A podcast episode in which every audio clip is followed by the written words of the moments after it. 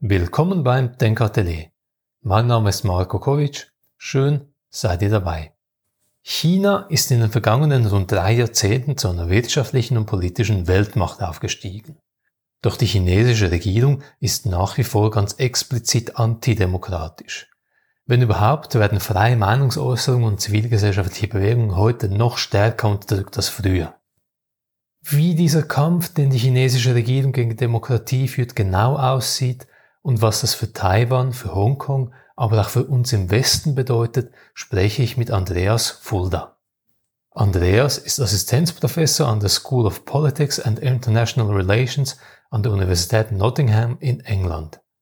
Er hat viele Jahre in China verbracht und forscht schwerpunktmäßig zu Zivilgesellschaft und Demokratisierung in China.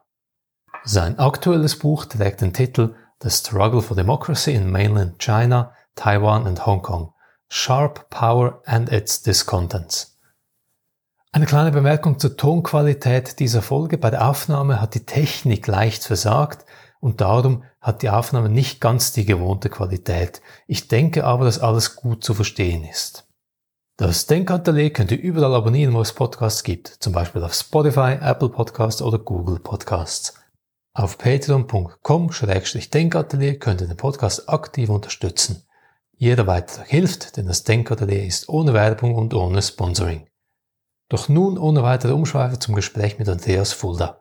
Ich wünsche euch anregende Unterhaltung.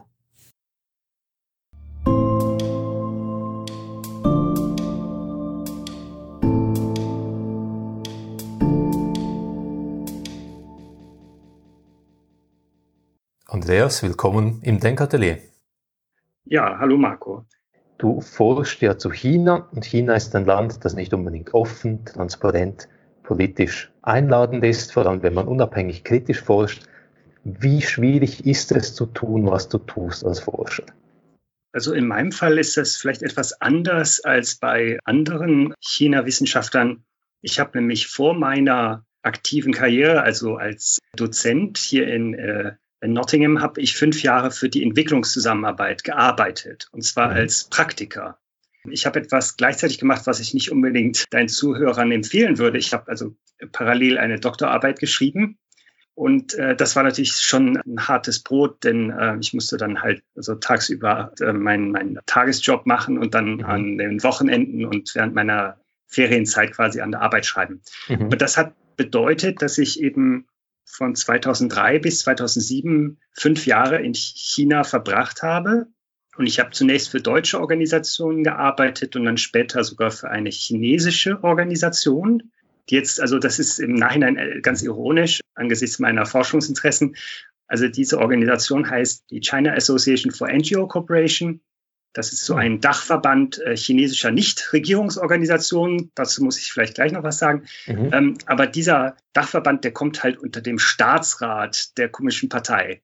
So gesehen äh, hatte ich halt die Möglichkeit, das äh, chinesische System von innen kennenzulernen. Denn äh, zu den Zeiten, als ich diese drei Jahre dort gearbeitet habe, hatte ich einen chinesischen Chef, chinesische Kollegen. Wir haben natürlich in überall in China Projekte gehabt und haben dann mit den Amerikanern, mit den Deutschen, mit den Japanern mhm. zusammengearbeitet. Und ja, also das war natürlich äh, eine vielleicht äh, einmalige Erfahrung, so China von innen heraus kennenzulernen, und zwar auch mhm. als Praktiker. Das ging auch gut, also du warst akzeptiert als Teil des Teams in dem Sinne. Ja, genau. Also das war natürlich aber auch so eine, da gab es erst eine Beschnupperungsphase, sage ich mhm. mal. Also wenn ich zum Beispiel am Wochenende da gearbeitet habe im Büro, weil manchmal waren die Projekte halt dann doch auch sehr, sehr, da musste man halt viel Zeit und Energie investieren. Da hat dann mein Chef noch so eine Kollegin dann quasi auch hingeschickt, um quasi mhm. dann auch da zu sein. Aber später, als wir dann in ein neues Büro umgezogen sind, da hatte ich eine Karte um mich selber quasi einzulassen. Und da waren dann keine Kollegen mehr, die mich quasi äh, beobachtet haben. Also insofern äh, ist das Vertrauen gewachsen über die Jahre. Das war so auch eine sehr positive Erfahrung, muss ich sagen. Also das war ein doch sehr liberaler Chef, der auch vieles ermöglicht hat, was durchaus auch sehr, sehr politisch war. Also wir haben da also NGO-Arbeit geleistet, erst mit Umweltverbänden, aber auch später mit Sozialverbänden, auch zu Menschenrechtsthemen. Also das waren schon auch Risiken, die er eingegangen ist, uns mhm. da quasi in einem gewissen Rahmen gewähren zu lassen. Und das äh, ja, rechne ich ihm hoch an. Das waren in dem Fall nicht bloß Alibi-Übungen? Also war das wirklich, wenn es um Menschenrechte ging oder um Umweltrechte oder solche Sachen, ging es da wirklich um was oder war es nur so ein Versatzstück? Okay, also ich verstehe schon, also natürlich äh, die Frage, es gibt insofern Grenzen, also wir konnten nicht die Parteienfrage stellen mhm. oder irgendwie offen zum Regimewandel aufrufen. Also solche Dinge, das hätte uns also sofort in, in große Schwierigkeiten gebracht. Aber jetzt, also im Chinesischen sagt man so, wenn man innerhalb des Systems arbeitet, mhm. kann man doch gewisse Dinge tun. Also zum Beispiel in unserem Fall haben wir sehr viel mit Bürgerbeteiligung experimentiert. Und zu dem Zeitpunkt war das etwas, was weder die Partei besonders wertschätzt oder auch kennt, aber auch auf der Seite der Gesellschaft gab es auch wenig Erfahrungswerte. Mhm. Und wir haben halt versucht, so Methoden der, sage ich mal, geregelten Partizipation, so Bürgerforen, so mhm. richtig Basisdemokratie, das ist den Schweizern ja auch sehr bekannt, so einzuüben. Mhm. Und ich finde auch, das hat gut geklappt. Es gibt dann natürlich Grenzen, also der Adaption. Also mir ist später auch aufgegangen, wenn der wenn dann unsere parteistaatlichen Partner sowas selber dann in Eigenregie gemacht haben, dann war das schon, hat das ein ganz anderes Geschmäckle und das war dann sehr manipulativ und das ich, fand ich auch sehr enttäuschend. Aber wenn wir die Projekte durchgeführt haben oder so Bürgerforen durchgeführt haben, hatten wir große Autonomie. Das war wirklich basisdemokratisch, also mit Ergebnis offen, so dass es möglich war, solche sozialen Experimente durchzuführen. Aber das bedeutet halt auch nur, also mir hat es gezeigt, dass die Chinesen wie alle anderen Menschen auf dieser Welt natürlich in der Lage sind, liberal-demokratisch zu denken und zu handeln. Aber man darf sich dann halt auch nichts vormachen, das institutionelle so Gefüge, die Superstruktur, so, wenn ich das mal ganz marxistisch ausdrücken darf, die bleibt natürlich die gleiche. Das ist ein leninistischer Einparteienstaat, der diese Freiräume doch sehr stark auch äh, begrenzt. Das Klischee oder das Stereotyp den ich jetzt von China habe, den viele Leute wahrscheinlich auch haben, und China ist einer von Menschen, die unisono antidemokratisch sind. Wenn wir jetzt bei Festland China bleiben, Mainland China. Ende der 80er Jahre gab es die Demokratiebewegung, die wurde niedergeschmettert und seit dann, das ist das Klischee, sagt die Partei einfach, was lang geht, die Leute ziehen mit, wirtschaftlich funktioniert das und niemand will Demokratie. Wie falsch ist dieses Klischee?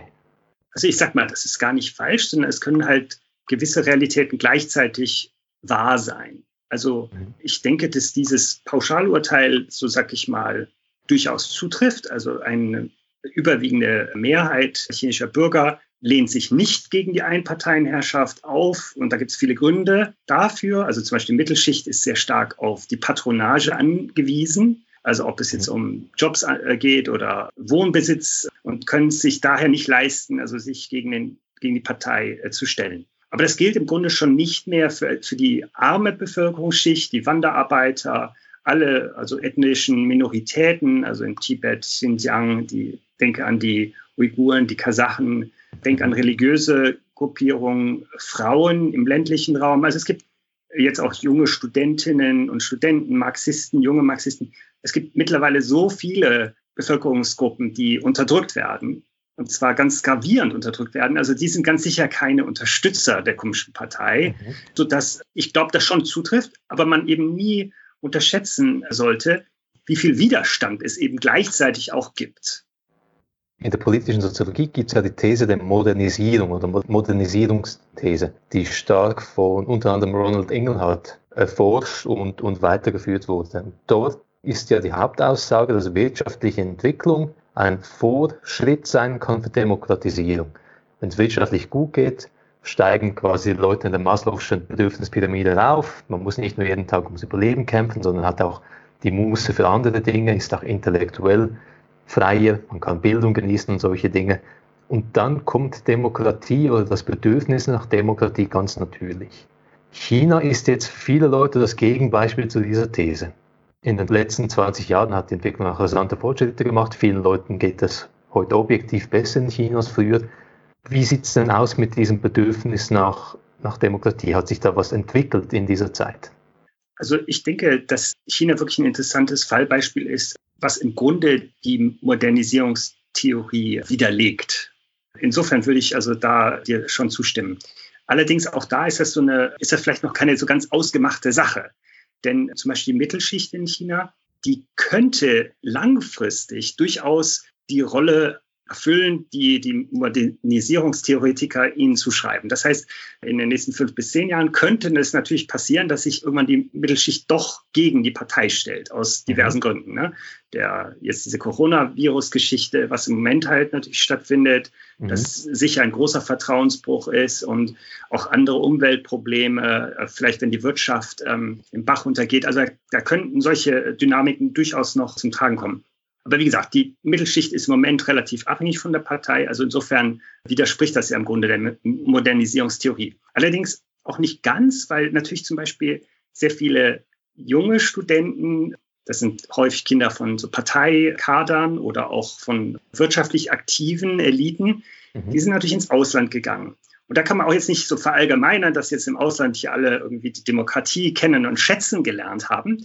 Aber es verändert doch natürlich die, die Weltsicht und es gibt viele Chinesen, die dann im Ausland auch sich verlieben und dann meinetwegen, also Nicht-Chinesen heiraten und so. Also es gibt da auch die, dann neue so Perspektivverschiebungen, mhm. wo mein Eindruck ist, dass sehr viele, gerade der ganz jungen Chinesen, doch extrem kritisch sind. Nur die, die wissen halt auch, sie können als Individuen nichts verändern. Mhm. Oder das ist zumindest ihre Wahrnehmung. Und deswegen fügen sie sich bislang, sage ich mal, dem Diktat.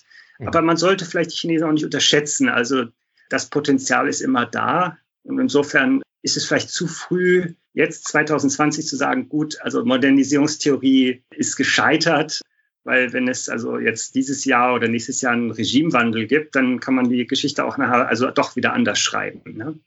Nun ist China, Festland-China natürlich nicht einfach ein Labor, wo etwas ganz natürlich ohne Einfluss passiert. Die Kommunistische Partei ist auch aktiv bemüht darum, ihre Macht zu erhalten und Demokratisierungstendenzen, ich sage mal zu unterdrücken. Was für Strategien nutzt denn die chinesische Regierung, um ihre Ziele zu erreichen? Also die Kommunistische Partei hat natürlich ein ganzes Instrumentarium, was sie nutzen können, um zum Beispiel die öffentliche Meinungsbildung zu manipulieren. Das heißt also zum Beispiel durch die Zensur natürlich der traditionellen Medien, das heißt jetzt Fernsehen, Radio, also alle Zeitungen, die sind ja de facto gleichgeschaltet. Und das hat sich auch natürlich äh, verschärft unter Xi Jinping, einem äh, Stalinisten, der halt über dieses leninistische System äh, herrscht, und zwar auch mit maoistischen Methoden. Also da sieht es wirklich sehr düster aus. Und in anderen Bereichen, also es wird zum Beispiel die Zivilgesellschaft unterdrückt. Also mit mhm. Zivilgesellschaft meine ich die organisierte Gesellschaft, also Umweltverbände, Sozialverbände. Alle Formen der Selbstorganisation werden im Grunde entweder direkt unterdrückt oder eben in parteigenehme Bahnen kanalisiert. Ja, und ich meine, es gibt natürlich dann noch die Kontrolle der Wirtschaft. Das heißt, vor zehn Jahren, 15 Jahren gab es durchaus eine semi-autonome Privatwirtschaft, gerade so in den Küstenregionen in Zhejiang, in Jiangsu und in Guangdong. Das sind also die Küstenregionen von Shanghai äh, so nach Süden. Die waren politisch auch signifikant. Aber in den letzten Jahren, wie gesagt, unter Xi Jinping hat es sehr starke Zentralisierungsbemühungen gegeben. Das bedeutet halt auch, dass diese Freiräume für die Privatwirtschaft auch geschrumpfen sind. Hm. Sodass also auch die Wirtschaft in dem Sinne nicht ein liberalisierendes Element äh, darstellt, sondern auch da im Grunde die Richtung wieder hingeht zu so einer, so einer Planwirtschaft hm. 2.0. Xi Jinping ist ja ein total faszinierender Führer in China. Er ist ja nicht einfach ein Präsident wie jeder andere. Er hat jetzt eine Machtführer, die es so noch nie gab in China. Und er hat auch wieder offenbar so einen Personenkult belebt, den man seit Maos Zeiten nicht mehr kannte. Kannst du das ein bisschen beschreiben? Was ist dran an diesem Phänomen Xi Jinping? Ja, Xi Jinping ist eine hochproblematische Figur. Er gehört im Grunde zum kommunistischen Adel. Sein Vater war ein Revolutionsführer quasi oder gehörte diese ersten Generation von Revolutionsführern äh, an, hat dadurch eine Sonderstellung gehabt. Er selbst ist ja, was seine Biografie angeht, also das wurde mir zumindest von einem sehr hochrangigen Parteikader sehr anschaulich geschildert. Er hat ein sehr privilegiertes Leben gelebt. Das heißt, er war relativ geschützt vor den Irrungen und Wirrungen des jungen Chinas, kommunistischen Chinas, also der Großsprung nach vorne. Das musste er nicht mit ausbaden, dieses völlige Desaster, bei dem Mittlerweile ist es bekannt, dass also zwischen 35 und 40 Millionen Festlandchinesen dabei gestorben sind. Und auch die Kulturrevolution, das hat er nicht also als traumatisch empfunden, sondern zum Beispiel zur Kulturrevolution, als er in den jungen Jahren war, in der Jugend, da ist er so auf eine Schule für privilegierte Kaderkinder gegangen, wo er allerdings nicht viel gelernt haben soll, außer so, so Machtspielchen zu spielen.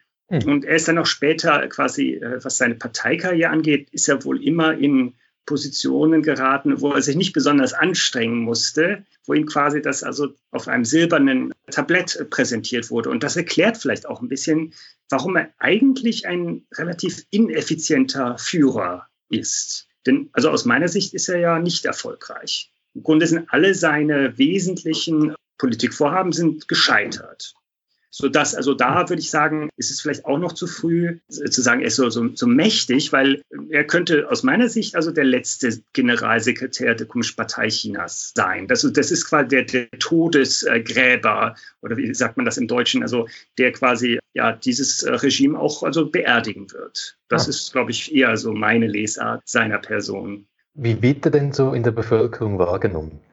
Naja, also das, das Problem ist, durch die Zensur kann man natürlich wunderbar Propaganda betreiben. Und daher, wenn er eben so als dieser volksnahe Führer da präsentiert wird, das hat dann schon sehr nordkoreanische Facetten. Mhm. Nicht? Also so wie wenn der Kim Jong-un gefeiert wird, so wird halt auch Xi Jinping häufig gefeiert. Und es gibt da natürlich auch solche Beispiele wie diese Studentin, die vor, ich glaube, ein oder zwei Jahren sich sehr geärgert hat über Xi Jinping und dann äh, in einer doch sehr krassen Aktion äh, so einen Livestream aufgenommen hat, äh, bei dem sie Tinte, also schwarze Tinte auf ein Poster von Xi Jinping ge geworfen hat. Aha. Ja, als Reaktion wurde sie als quasi geisteskrank erklärt und gegen ihren Willen in eine psychiatrische Anstalt gesteckt.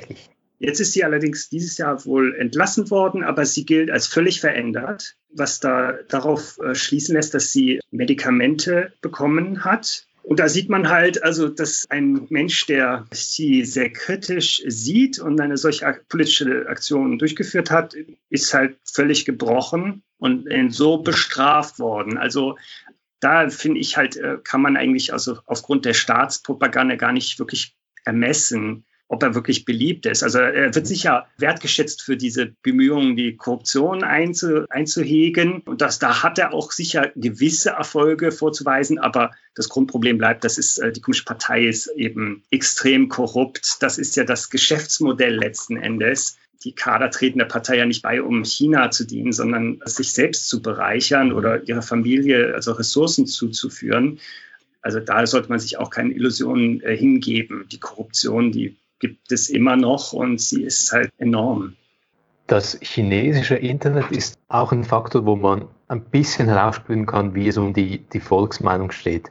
China hat natürlich die Chinese Firewall, the Great Firewall, also das Internet in China ist weniger frei, deutlich weniger frei als bei uns im Westen. Aber alles kann man nicht in Echtzeit kontrollieren. Und es gibt also diese Memes über Xi Jinping offenbar. Eines davon ist Xi Jinping als Winnie the Pooh. Und das ist ja streng, das wird streng unterbunden und zensiert. Ja, also es gibt also ein Bild von Xi Jinping und Obama.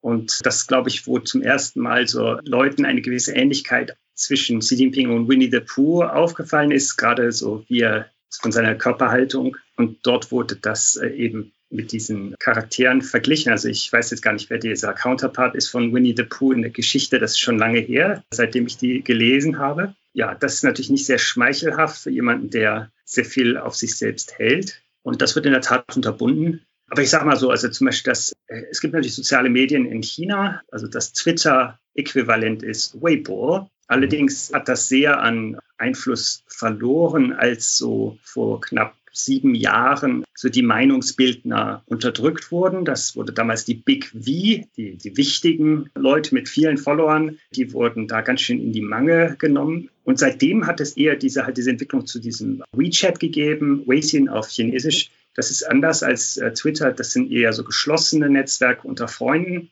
so im Grunde das Äquivalent von WhatsApp.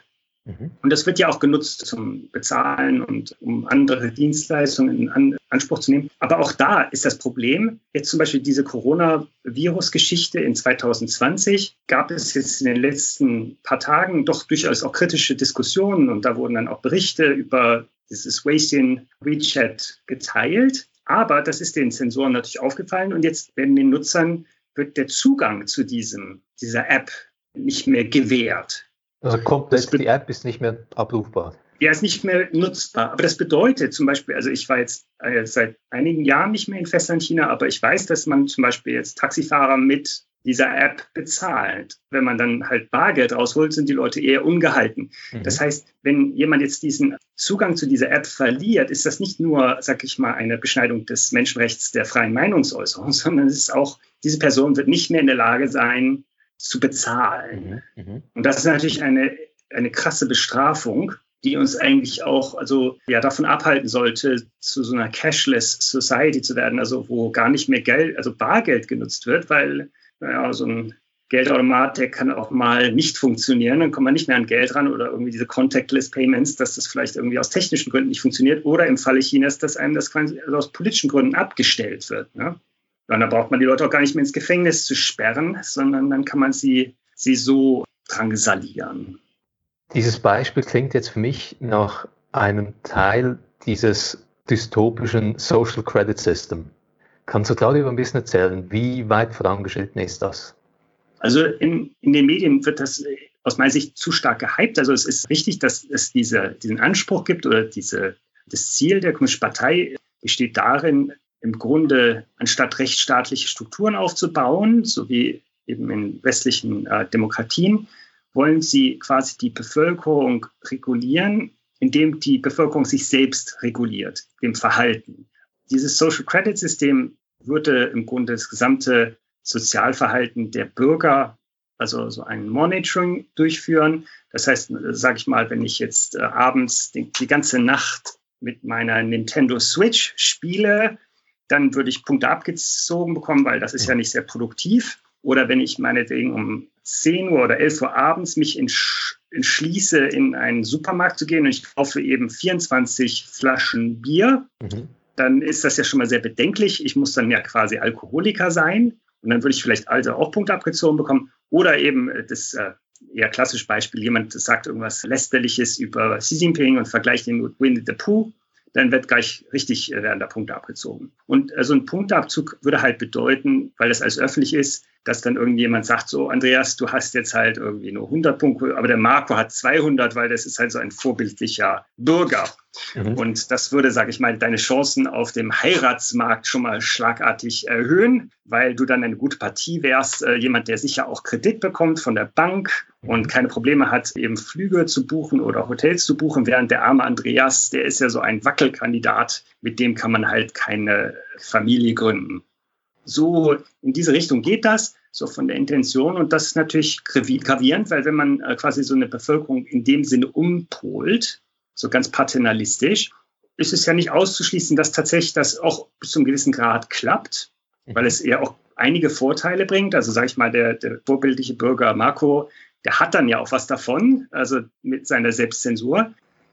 Ja gut, aber das bedeutet halt für alle Andersdenkenden oder Leute, die meinetwegen ja, eine, vielleicht eine sexuelle Orientierung haben, die der Partei nicht genehm ist oder andere ideologische Vorstellungen hat, meinetwegen Umweltschützer oder, oder sonstige Aktivisten, die haben dann natürlich das Nachsehen. Du sagst, das sei ein bisschen gehypt bei uns im Westen. Mein Eindruck ist, dass das immer noch in der Experimentierphase ist. Das ist also noch nicht mhm. landesweit der Standard. Allerdings sollte man sich da auch keinen Illusionen hingeben, dass äh, in China sind Politikvorhaben, werden immer quasi erst getestet auf der lokalen Ebene mhm. im Sinne des Politiklernens. Und dann, je nachdem, wie das dann da geklappt hat, wird das dann auch ausgedehnt. Das ist schon also der Anspruch. Und wenn man sich halt zum Beispiel vor Augen führt, dass in solchen Provinzen wie in Tibet und in Xinjiang, also an der Peripherie Chinas, da ist ja ein richtiger Polizeistaat errichtet worden mit ganz krasser, also Kameraüberwachung. Also das ist nicht nur eine the theoretische Möglichkeit, sondern das ist halt zunehmend auch die Realität. Mhm. Zurzeit halt noch sind die Tibeter und die Uiguren und die Kasachen die Notleidenden. Aber man muss davon leider ausgehen, dass das sich eben jetzt auch in das, also nach China hinein so entwickeln wird. Und dann werden natürlich auch Han-Chinesen davon betroffen sein. Also das ist dann nicht mehr nur noch irgendwie die Minoritäten, sondern das wird dann die gesamte Gesellschaft langfristig beeinträchtigen. Was ist diesbezüglich deine Einschätzung? Ist diese Dynamik aus Sicht der Kommunistischen Partei nachhaltig? Im Moment nutzen sie ja all die Innovationen der Digitalisierung, die sagen wir, uns im Westen gewisse Freiheiten geben, um die Leute zu kontrollieren, zu unterdrücken. Lässt sich das, dieser Vorsprung, den sie haben, aufrechterhalten? Oder wird es irgendwann überschwappen, dass all die Möglichkeiten des Internets, der Apps und so weiter den Leuten mehr Freiheit geben, als man sie damit kontrollieren kann? Naja, also ich glaube im Moment halt nochmal dieser Virus, dieser Coronavirus, glaube ich schon, stellt die Kommunistische Partei vor eine Existenzfrage. Es sieht jetzt im Moment so danach aus, als ob die Zensur enorm zunimmt, dass quasi die Me äh, sozialen Medien ganz scharf kontrolliert werden und sehr drakonische, also Strafen auch jetzt angedroht werden für das Verbreiten von Gerüchten, also sogenannten Gerüchten etc. Aber ob das so also nachhaltig ist, wage ich zu bezweifeln, denn dieser Virus hat sich ja jetzt über ganz China verbreitet.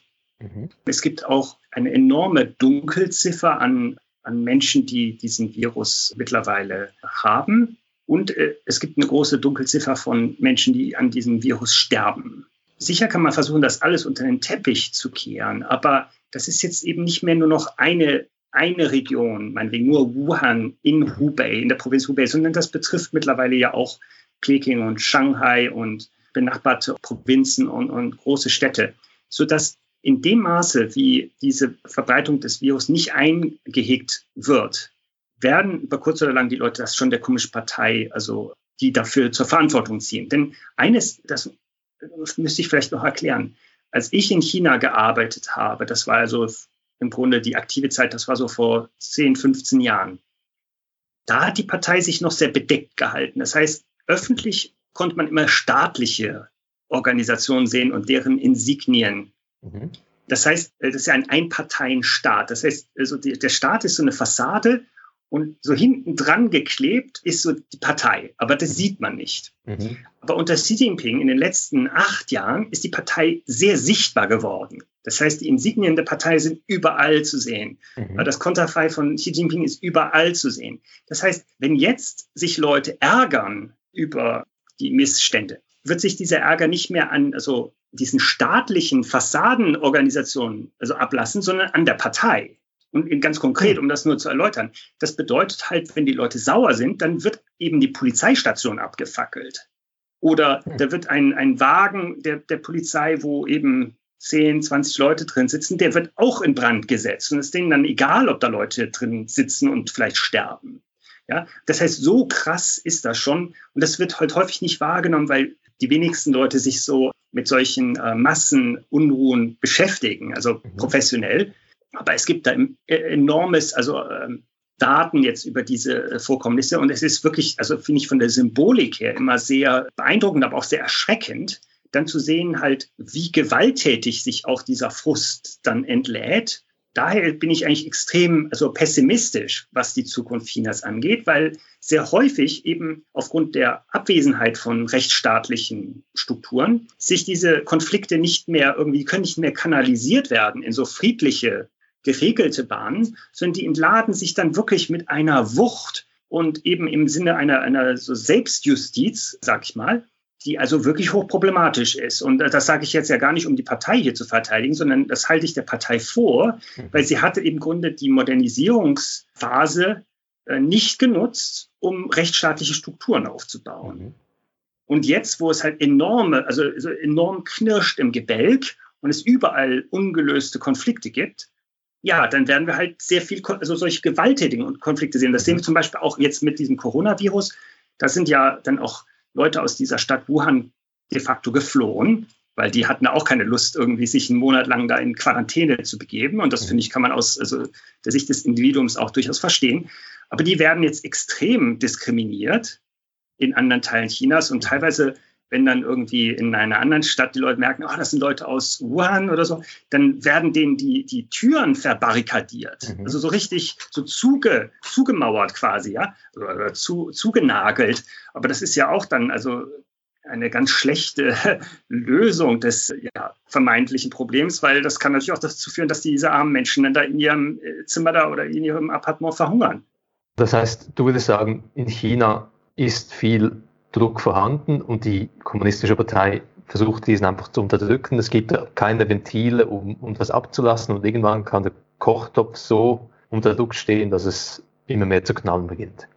Also ich kann das insofern nicht aus eigener also Erfahrung jetzt meiner eigenen Forschung beschreiben, aber ich hatte eine Doktorandin, die ist eine Expertin so für Cybersecurity und die hatte während ihrer Doktorarbeit äh, hat sie jeden Tag diese Massenunruhen in äh, China, ob kleine oder größere, dokumentiert und zwar für eine, eine Firma, die sie dafür bezahlt hat. Und daher also es gibt und gab jeden Tag Unruhen.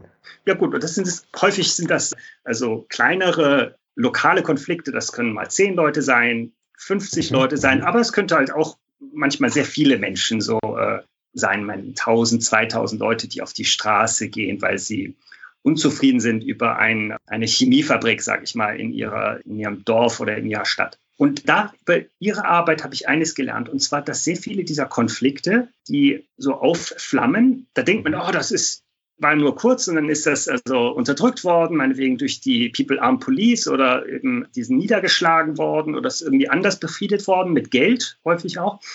Aber sehr häufig sind diese Konflikte nicht gelöst. Und dann zwei, drei Jahre später flammen die wieder auf, hm. sodass das im Grunde so, das köchelt immer auf so kleiner Flamme. Mhm. Aber dann gibt es so richtige Eruptionen, wie so ein Vulkan. Und dann sind das aber teilweise dann so gravierende äh, Konflikte. Also zum Beispiel, da gab es, wenn ich mich recht entsinne, in Yunnan, das ist eine Provinz, die an der Grenze zu Vietnam äh, liegt, also weit im Süden. Da gab es Konflikte über so ein Infrastrukturprojekt, da ging es irgendwie so um den Bau, glaube ich, von großen Appartementanlagen. Und da wurden Leuten wohl das äh, Land weggenommen. Und da haben sich dann die Bürger, die chinesischen Bürger, so sehr geärgert über diese korrupten Kader und die Entwickler, dass sie dann sich die Wanderarbeiter vorgeknöpft haben und dann haben sie die quasi gefesselt mit den Händen hinterm Rücken und dann haben die die am lebendigen Leib abgefackelt. Oh.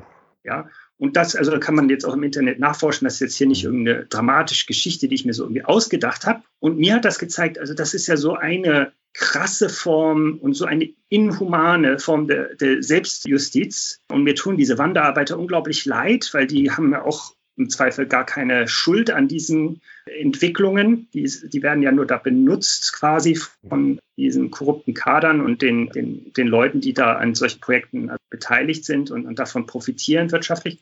Ja, aber das ist halt, das ist die Realität in Festlandchina. Und es gibt sicher Leute, die wollen das nicht sehen oder nicht wahrhaben. Aber das ist, glaube ich, also was uns blüht, wenn eben die Partei nicht rechtsstaatliche Strukturen aufbaut und diese ganzen Konflikte ständig unterdrückt. Mhm. Dann ist das nämlich in der Tat so, was, was ich immer so meinen Studenten versuche zu erklären.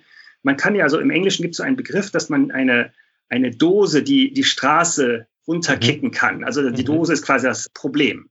Und so kann man tatsächlich Probleme immer weiter nach vorne so schieben. Und das ist sicherlich auch nicht nur in China so. Es wird ja in vielen Ländern gibt es immer so diese Versuchungen, dass man die Probleme nicht löst, sondern sagt, das sollen dann mal die nächste Generation lösen. Das Problem ist nur, diese Probleme sind dann ungelöst. Und je weiter man dieser Straße dann entlang geht, irgendwann liegt da eben ein großer Haufen von diesen Dosen.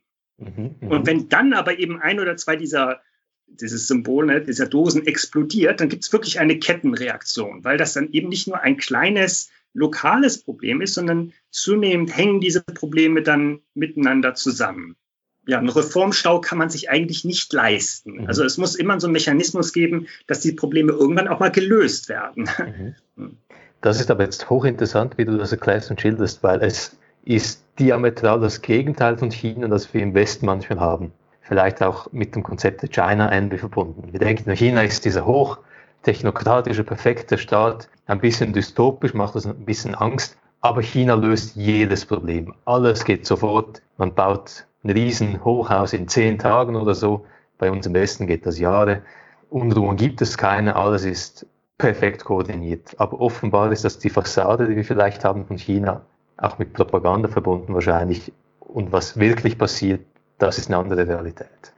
Ja, genau. Und ich will auch ein ganz konkretes Beispiel nennen. Also jetzt, als die Partei eben zugeben musste, dass sie schon lange wussten, dass dieses Virus sich verbreitet und dass sie auch früh wussten, dass es von Mensch zu Mensch sich verbreitet. Das haben sie ja alles äh, vertuscht und die, die Leute, die das gesagt haben, haben sie ja gebrandmarkt und eben ihnen äh, die Verbreitung von Gerüchten vorgeworfen. Okay, und dann aber um dieses, diesen PA, äh, PA-GAU zu übertünchen, wurde direkt erklärt, gut, jetzt bauen wir aber eben dieses Krankenhaus für 1000 Patienten in einer Woche. Mhm. Da haben sich dann die westlichen Medien sehr gefreut, weil diese Drohnenaufnahmen waren ja sehr beeindruckend mit diesen ganzen Baggern und alles. Jetzt muss man aber eigentlich auch mal einfach nur mal seinen gesunden Menschenverstand nutzen. Ist ja nicht so, zum Beispiel, dass die Partei nicht etwa zu einem Hotel hingehen könnte und sagen könnte, jetzt sind, äh, ist der nationale Notstand, jetzt müssen wir dieses Hotel, dieses bestehende Hotel in ein Krankenhaus umwandeln. Mhm. Das kann man bestimmt in ein paar Tagen bewerkstelligen. Man braucht da nicht etwa etwas komplett neu zu bauen. Das heißt, das ist im Grunde ein, so ein PA-Stand gewesen, auf den auch wirklich sehr, sehr viele Medien reingefallen sind. Und man könnte ja auch zum Beispiel, es gibt immer in großen Städten auch ähm, gibt es zum Beispiel große, große Hallen für Ausstellungen zum Beispiel. Ja, alles sowas kann man natürlich umfunktionieren oder in, in, in Deutschland oder in der Schweiz zum Beispiel bei äh, also Naturkatastrophen nutzt man sehr gerne Turnhallen von Schulen. Also mhm. so muss man sich das ungefähr vorstellen. Also dass jetzt irgendwie es nötig ist, auf einmal so ein Krankenhaus zu bauen, ist eine, eine rein, ein reines Ablenkungsmanöver. Und äh, es, es löst auch gar nicht die, die, die eigentliche Problematik. Das, das Problem ist ja, dass das Gesundheitssystem in China so im Argen liegt, dass die Bevölkerung, sag ich mal, in, in der Breite geschwächt ist, was die Immunabwehr angeht, dass es ja gar keine flächendeckende Gesundheitsversorgung gibt, beziehungsweise wo es die gibt, muss, müssen die Bürger sehr viel aus eigener Tasche bezahlen. Und jetzt bei diesem Virus war es ja so, dass sehr viele Menschen gar nicht getestet werden konnten. Es ist nicht so mhm. einfach, eben so einen Test durchzuführen. Das ist jetzt nicht nur eine Speichelprobe, sondern da muss wohl das Blut abgenommen werden. Es ist auch dann gefährlich, weil dieser Virus dann eben in dieser Blutprobe ist. Das heißt, es kann auch nicht jedes Krankenhaus machen. Mhm. Also, was das gezeigt hat, ist, dass im Grunde, was die Gesundheitsversorgung angeht, China ein Drittweltland ist. Und das ist eben ein Bild, was nicht so häufig wahrgenommen wird. Mhm. Aber jeder, der nach China reist, weiß, äh, wenn man sich mit den Menschen unterhält, also wie da eben über, über das Gesundheitssystem geredet wird. Nicht? Und ähm, das ist schon erschreckend. Das heißt, dieses Vorzeigeprojekt, ein Krankenhaus in ein paar Tagen aus dem Boden stampfen, ist, wie du sagst, eine P-Reaktion, ein Feigenblatt auf eine Art, die das oder von dem ablenkt, was das eigentliche Problem ist. Und ich muss sagen, das hat ja im Westen voll eingeschlagen, diese P-Reaktion. Überall in den Medien, im deutschsprachigen Raum, im englischsprachigen Raum, überall auf den Titelseiten war dieses Krankenhaus, diese Bagger, die waren auch schon farbig.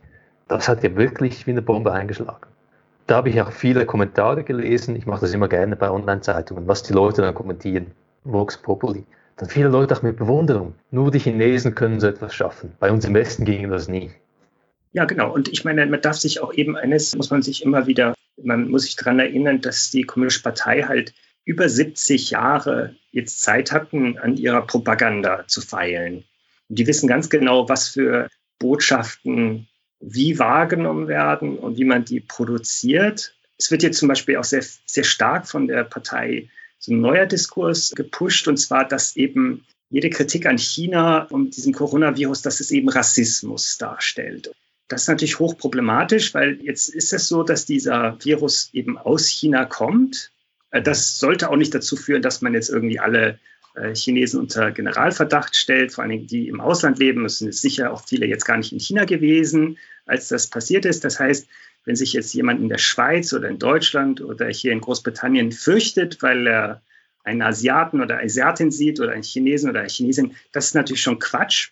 Aber sowas lässt sich auch relativ leicht aus der Welt heben. Man kann dann zum Beispiel, also wenn man da merkt, dass da Leute irgendwie unwohl sich fühlen oder ähm, einen komisch angucken, kann man sagen, ja, tut mir leid, ich war jetzt aber gar nicht in China, also entspann dich mal, Alter. Ja, also mhm. das ist dann diese, diese Rassismuskeule zu schwingen, halte ich für extrem problematisch, weil sehr viele Menschen, sag ich mal jetzt so der Normalbürger, sich nicht intensiv mit Asien oder China befassen. Das heißt, die verfolgen auch nicht unbedingt immer die Nachrichten und auf einmal kommen so irgendwelche Nachrichten und dann kann es durchaus mal so Kurzschlusshandlungen geben und dann Leute sagen na, etwas, was völlig unangebracht ist.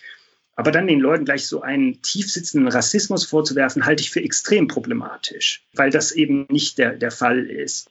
Und wenn zum Beispiel dann jetzt Leute in Amerika oder in Australien oder Leute auch in Hongkong sagen, wir müssen die Grenzen erstmal dicht machen, damit wir diese Verbreitung dieses Virus verhindern, dann ist das auch keine Form des Rassismus, sondern das ist erstmal eine, eine Vorsorgeaktion. Natürlich muss man die dann irgendwann auch wieder aufheben, wenn das Problem einigermaßen im Griff ist. Aber ich finde es schon sehr bezeichnend, halt, wenn solche, solche Strategien angewendet werden, um dann auch sehr legitime Kritik an diesem äh, Krisenmanagement direkt so zu diskreditieren. Also da gibt es aus meiner Sicht gar keinen Zweifel, dass die Kommunistische Partei also nicht nur geschlampt hat, sondern die haben das ganz äh, bewusst, also vor allen Dingen die Lokalregierung vertuscht, aber sicher auch mit Unterstützung der Zentralregierung. Das sollte man schon scharf kritisieren, weil das hat, ein, das hat äh, jetzt wirklich katastrophale Auswirkungen für China und potenziell auch für die gesamte Welt. Lass uns noch kurz auf zwei Länder, zwei Regionen zu sprechen kommen, in denen die chinesische Propaganda vielleicht nicht mehr so gut funktioniert wie auch schon. Taiwan und Hongkong. Hongkong hast du mhm. bereits erwähnt. Dort brodelt es ja seit ein paar Jahren und in den letzten ein, zwei Jahren hat sich das Ganze noch intensiviert. Was ist die Zukunft von Taiwan, von Hongkong?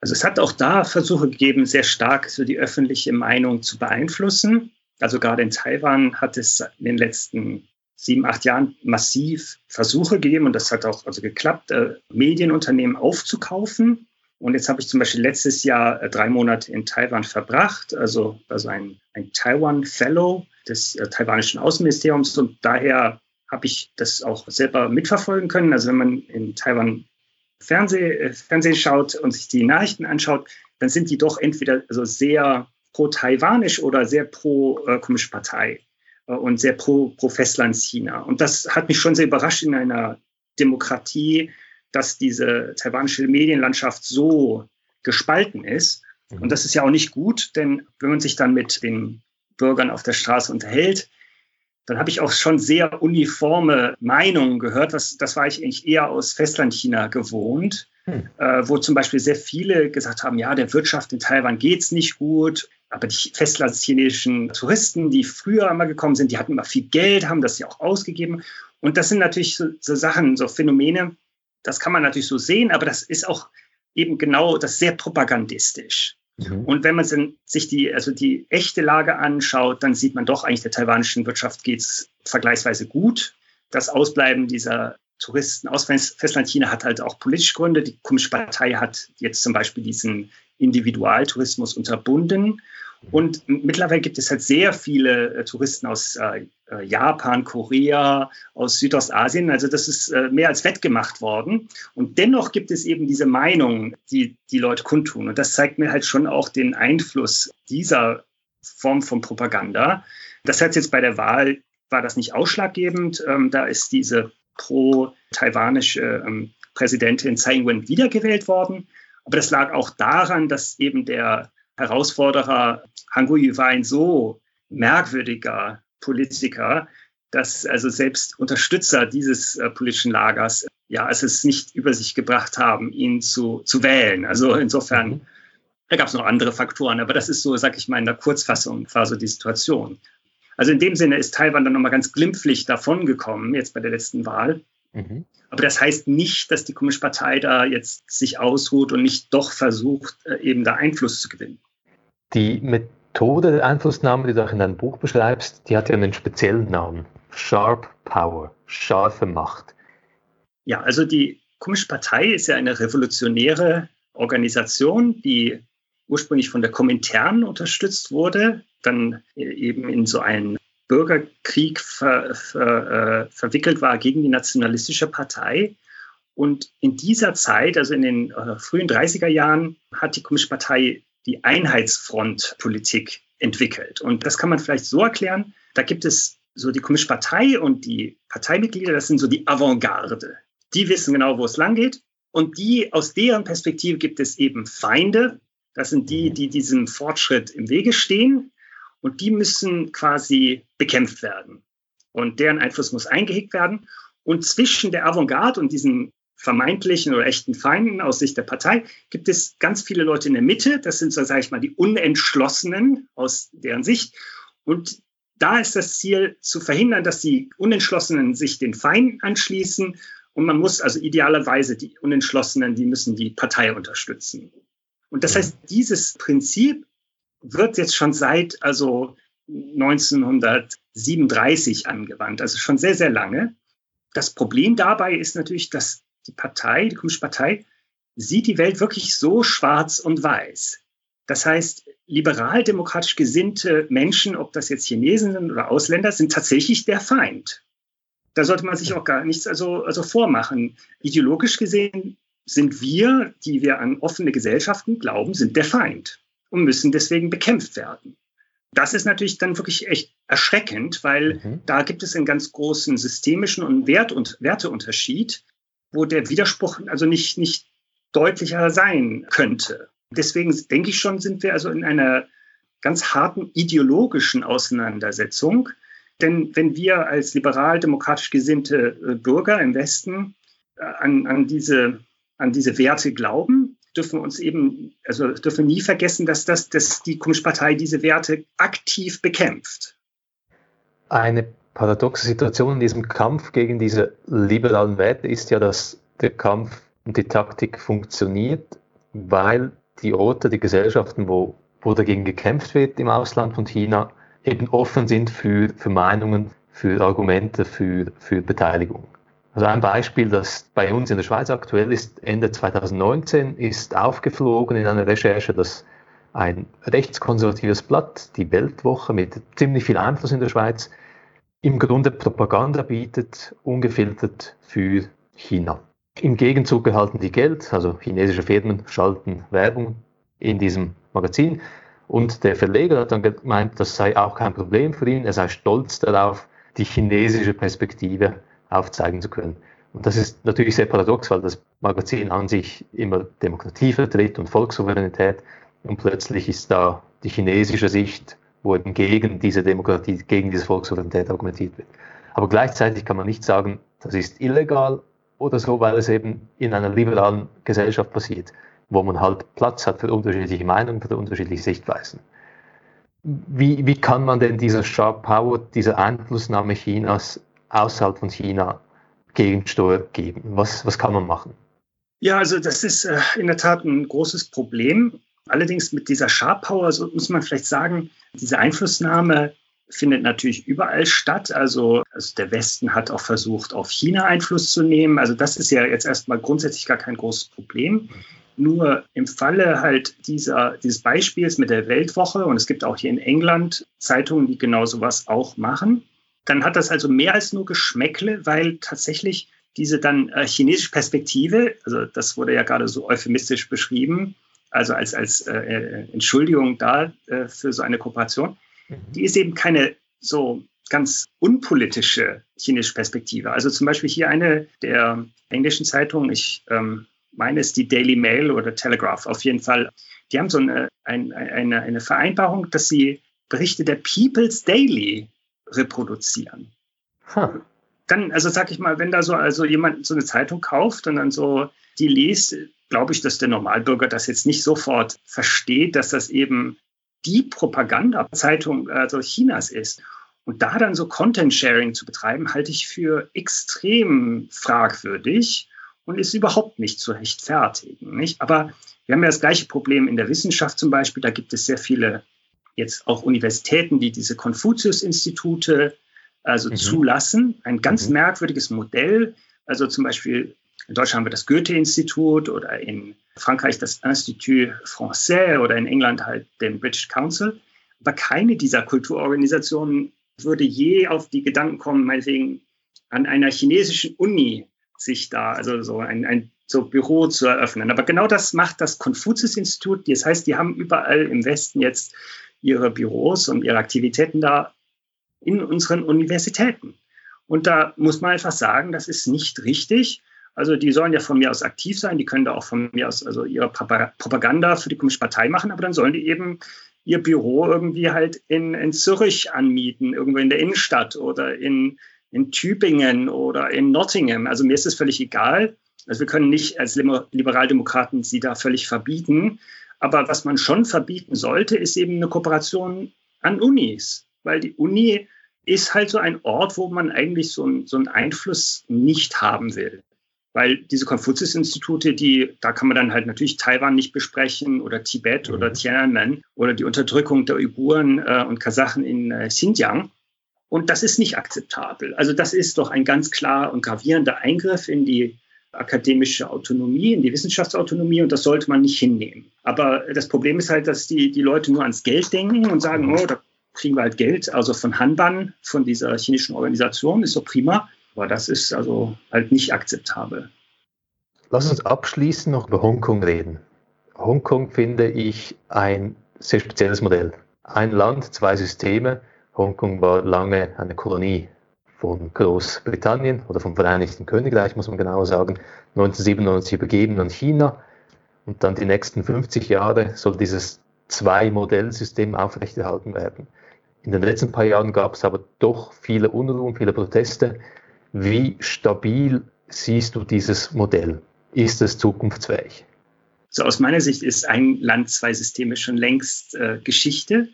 Also das, was wir jetzt sehen, das sind quasi noch die, Überbleibsel dieses Systems. Mhm. Und äh, im Grunde, also hat die Kommunistische Partei also sich anfangs zurückgehalten, aber im Grunde genommen schon relativ früh angefangen, eben dieses äh, Prinzip zu unterwandern. Also durch stärkere Kontrolle der Medien, es sind dann Medienorganisationen aufgekauft worden, unter anderem zum Beispiel die South China Morning Post. Und äh, die Wissenschaft wird gegängelt, das Demonstrationsrecht wird eingeschränkt, etc. Also im Grunde genommen, wie du sagst, also der Widerstand, den gibt es jetzt ja schon länger. Mhm. Es hat immer wieder so, so politische Bewegungen gegeben, aber bis 2019 war das immer halt so unentschieden. Man konnte einfach nicht sehen, also wer da gewinnt jetzt, ob die, die pro-demokratische Bewegung gewinnt oder eben die Kommunistische Partei. Ja, und jetzt haben wir halt diese, dieses, diesen Volksaufstand de facto erlebt. Ähm, das ist natürlich die gesamte Hongkonger Bevölkerung. Da gibt es schon auch noch äh, Leute, die auch zur Kommunistischen Partei halten, aber das sind vorwiegend so die Eliten, die kooptiert worden sind, also die für den Staatsapparat arbeiten oder halt vielleicht wirtschaftliche Interessen in Festlandchina haben. Aber im Grunde genommen, also hat Carrie Lam gar keine Autorität mehr und alle verstehen, dass das jetzt ein Kampf gegen die Zentralregierung ist. Das Problem ist natürlich nur, dass die Hongkonger den Kampf im Grunde in, in Hongkong nicht gewinnen können, weil die Zentralregierung sitzt in Peking und das ist schon ganz schön, also geografisch natürlich nicht äh, so also leicht zu überwinden. Und insofern ist es sehr, sehr schwer, das jetzt auf der Straße so zu entscheiden. Aber jetzt in den letzten Wochen hat sich abgezeichnet, dass zum Beispiel halt sehr viele Hongkonger sich also Gewerkschaften angeschlossen haben. Äh, diese jüngsten Lokalwahlen wurden ja auch haushoch gewonnen von den Demokraten. Also im Grunde genommen, wenn Sie sehr strategisch jetzt vorgehen, wenn Sie einen langen Atem haben, werden Sie diesen Kampf schon gewinnen. Aber da wird natürlich schon auch mit sehr harten Bandagen gekämpft und das wird also auch kein so ganz friedlicher Prozess äh, sein. Schon, schon deswegen, weil die Kommunistische Partei da ja auch immer wieder also die, die äh, Demonstranten niedergeknüppelt ha haben. Also das ist, das geht schon auch vom Staat aus, die Gewalt. Mhm. Und insofern habe ich da durchaus Verständnis auch dafür, dass da eben dass da auch gegengehalten wurde. Wo, wobei ich jetzt nicht irgendwie alle Aktivitäten entschuldigen möchte, auch von der Seite der Demonstranten, aber dass also die Hongkonger sich da wehren müssen, ist völlig klar aus meiner Sicht. Was ist deine Prognose? Wie sieht China in zehn Jahren aus, inklusive Taiwan und Hongkong? Man muss immer aufpassen, dass man sich nicht da so zu weit aus dem Fenster lehnt, aber ich glaube halt, dass in zehn Jahren China in der jetzigen Form nicht existieren wird. Schon deswegen nicht, weil ich nicht glaube, dass dieses politische System überleben wird. Und was sehr viele Leute halt, wo es auch vielen Leuten an Vorstellungskraft mangelt, ist, wenn die Kommunistische Partei stürzt, wird eben auch dieser Einheitsstaat zerfallen. Das heißt also ähm, Tibet, Xinjiang, Hongkong, Taiwan ist schon de facto unabhängig, aber wir werden halt einen Zerfall dieses Riesenreichs sehen. Und ich kann mir durchaus vorstellen, dass eben dann im Zuge der dann sich daran anschließenden Reformen, dass es vielleicht so eine Art Konföderation gibt oder eben einen anderen Zusammenschluss von äh, chinesischen Republiken. Aber das ist so, glaube ich, so die Entwicklung, die wir sehen werden. Glaubst du, dieser mögliche Zerfall wird wie in der Sowjetunion sein, friedlich?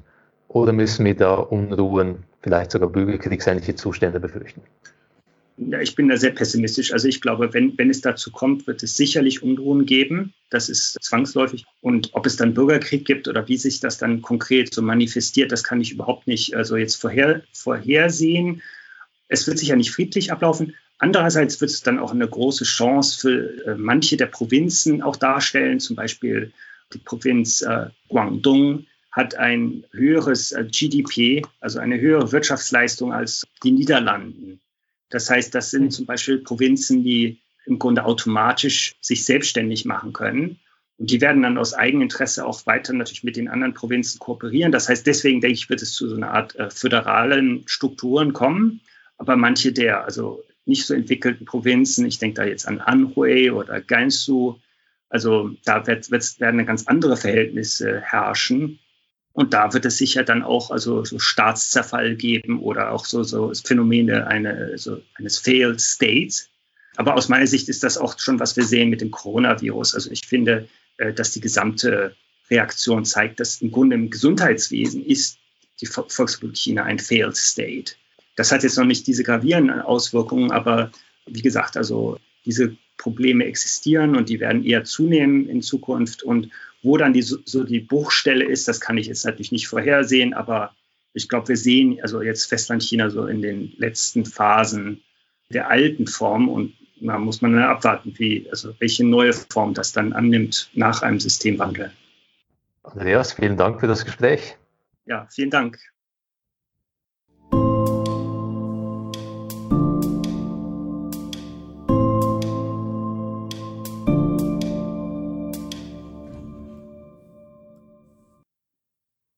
Könnte auf den ersten Blick meinen, dass es für uns im Westen keine große Rolle spielt, was im fernen China passiert. Weit gefehlt. Die Bemühungen der chinesischen Regierung, Demokratie zu unterdrücken, sind auch für uns in Europa in mindestens zweifacher Hinsicht von Bedeutung. Einerseits leben in China, Taiwan und Hongkong in der Summe insgesamt rund 1,4 Milliarden Menschen. Es darf uns moralisch gesehen nicht einerlei sein, in was für einer politischen Realität diese Menschen leben. Andererseits erstreckt sich Chinas Kampf gegen Demokratie auch zu uns in den Westen. Mit den Methoden der Sharp Power schafft es China, den freien politischen Diskurs und politische, wissenschaftliche sowie kulturelle Institutionen in demokratischen Ländern aktiv zu untergraben. Das darf uns nicht egal sein. Wenn euch das Denkatelier gefällt, könnt ihr den Podcast überall abonnieren, wo es Podcasts gibt. Auf patreon.com-denkatelier könnt ihr den Podcast zudem auch aktiv mit einem kleinen Obolus unterstützen. Vielen Dank fürs Reinhören und bis zum nächsten Mal.